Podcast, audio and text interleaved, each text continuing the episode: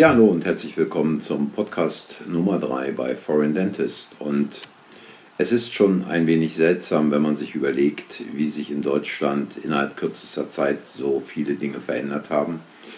Und dazu zählen auch viele über Jahre bewährte und äh, vertrauensschaffende Maßnahmen im ärztlichen und zahnärztlichen Bereich. Und äh, vor kurzem gab es hier einen Artikel auf der Seite hm, zum Thema äh, die Rolle des Nürnberger Kodex in der äh, Corona-Pandemie. Und im äh, Zusammenhang damit vielleicht hier nochmal kurz der erste Punkt im Nürnberger Kodex, also die freiwillige Zustimmung der Versuchsperson ist unbedingt erforderlich. Das heißt, dass die betreffende Person im juristischen Sinne fähig sein muss, ihre Einwilligung zu geben, dass sie in der Lage sein muss, unbeeinflusst durch Gewalt, Betrug, List, Druck, Vortäuschung oder irgendeine andere Form der Überredung oder des Zwanges von ihrem Urteilsvermögen Gebrauch zu machen, dass sie das betreffende Gebiet in seinen Einzelheiten hinreichend kennen und verstehen muss, um eine verständige und informierte Entscheidung treffen zu können, und diese letzte Bedingung macht es notwendig, dass der Versuchsperson vor der Einholung ihrer Zustimmung das Wesen, die Länge und der Zweck des Versuches klargemacht werden, sowie die Methode und die Mittel, welche angewendet werden sollen, alle Unannehmlichkeiten und Gefahren,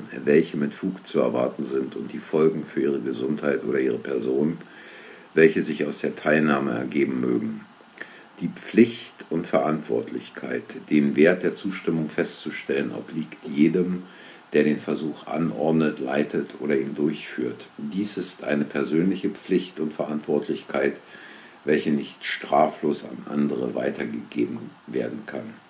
In diesem Zusammenhang stellt sich die Frage, warum also jetzt Versuch und äh, warum äh, Nürnberger Kodex in der Corona-Krise nun ganz einfach. Äh, die verimpften Medikamente werden also hier in Deutschland verimpft mit einer Notfallzulassung. Das heißt, die eigentliche klinische Phase 3 ist noch nicht abgeschlossen.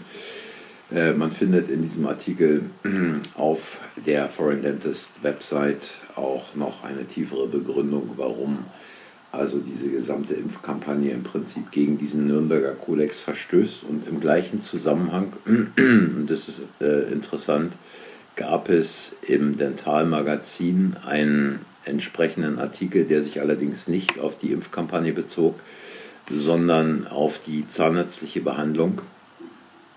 Und da hieß es, Beweisschwierigkeiten unbedingt vermeiden. Äh, ein Rechtsanwalt äh, hat diesen Artikel geschrieben, Rechtsanwalt Helge Rust. Ich verlinke den Artikel auch hier unter dem Podcast. Und ähm, er schreibt hier also, der behandelnde Zahnarzt ist gemäß 630e Absatz 1 erstes bürgerliches Gesetzbuch verpflichtet, den Patienten über sämtliche für die Einwilligung wesentlichen Umstände aufzuklären.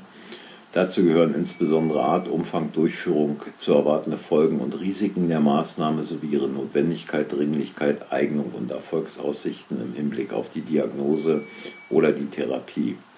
Und darüber hinaus ist bei der Aufklärung auch auf alternative, Alternativen zur Maßnahme hinzuweisen, wenn mehrere medizinisch gleichermaßen indizierte und übliche Methoden zu wesentlich unterschiedlichen Belastungen, Risiken oder Heilungschancen führen können. Ferner muss die Aufklärung gemäß 630e Absatz 2 Nummer 3 BGB so rechtzeitig erfolgen, dass der Patient seine Entscheidung über die Einwilligung wohl überlegt treffen kann. Nun, warum also diese beiden Zitate? Kürzlich äh, gab es auf YouTube einen Beitrag der größten deutschen Boulevardzeitung, in dem darüber berichtet wurde, wie toll es doch sei, dass es in Nordrhein-Westfalen jetzt ein Impf-Through-Zentrum gibt. Das heißt, diejenigen, die geimpft werden wollen, sollen, müssen, fahren dort mit ihrem Auto ran, äh, müssen ihren Personalausweis, ihren Pass, was auch immer vorlegen, erhalten dann ein Klemmbrett mit mehreren Seiten Papier fahren ein Stück weiter, müssen sich die ganze Sache durchlesen, unterzeichnen und fahren dann an ein Zelt ran, in dem die äh, Autoscheibe heruntergekurbelt, direkt im Auto sitzend geimpft wird. Nun, die Frage ist hier, wenn man sich den Beitrag, und ich verlinke den auch unter ähm, dem Podcast, die Frage ist hier, inwieweit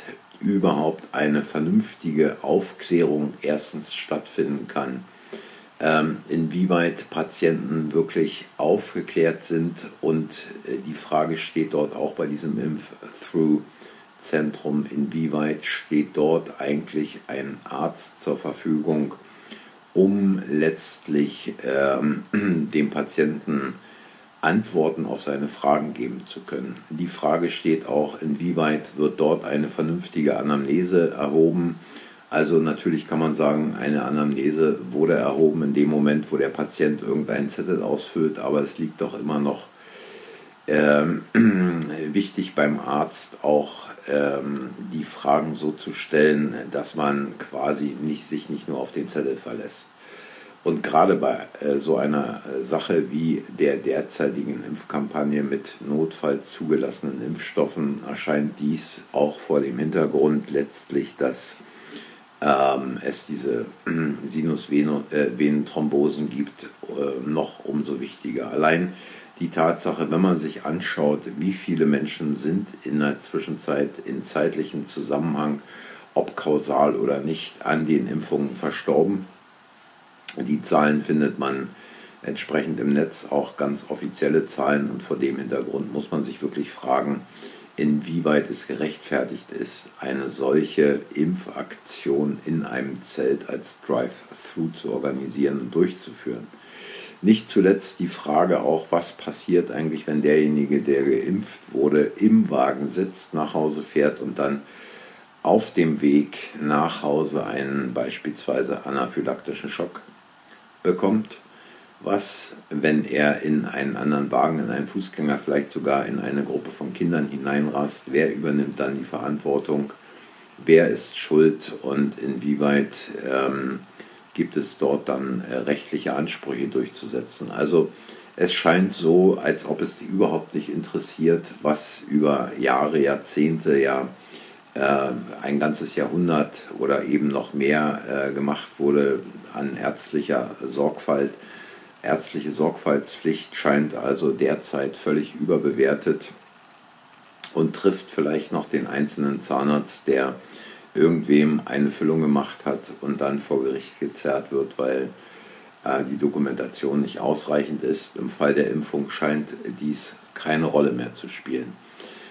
Der ethisch-moralische Kompass scheint komplett über Bord gegangen zu sein und äh, es interessiert überhaupt nicht mehr, mit welchen Risiken heutzutage Patienten konfrontiert werden. Man jagt sie in diese Impfzentren, in die Hausarztpraxen zur Impfung hinein, indem man Angst ausübt, Panik schürt und da sind wir wieder beim Nürnberger Kodex, der sagt, der Patient muss in der Lage sein, unbeeinflusst durch Gewalt, durch Betrug, durch List, Druck, Vortäuschung oder irgendeine andere Form der Überredung oder des Zwanges von ihrem Urteilsvermögen Gebrauch zu machen. Und vor dem Hintergrund stellt sich auch ein wenig die Frage, inwieweit diese Impfkampagne mit C-Promis, die man sonst eher im Dschungelcamp vermutet, ob es jetzt Jauch ist oder äh, zur Sache Schätzchen oder irgendwelchen anderen Typen,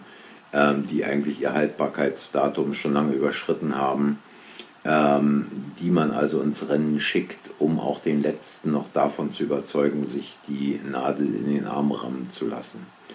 Ähm, hier ist Nachdenken angesagt und hier ist vor allen Dingen Aufwachen angesagt und die Frage stellt sich, wo führt die ganze Sache noch hin?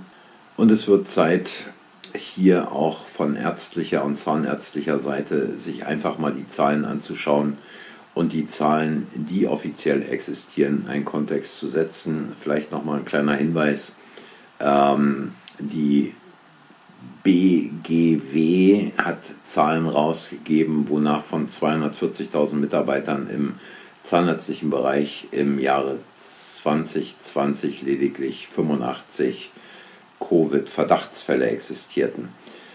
Das dazu, dass Zahnärzte, Helferinnen und ZMFs direkt am Patienten arbeiten, einer hohen Aerosolbelastung ausgesetzt sind.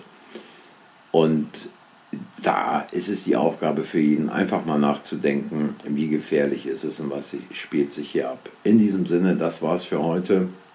Ich sage danke fürs Zuhören.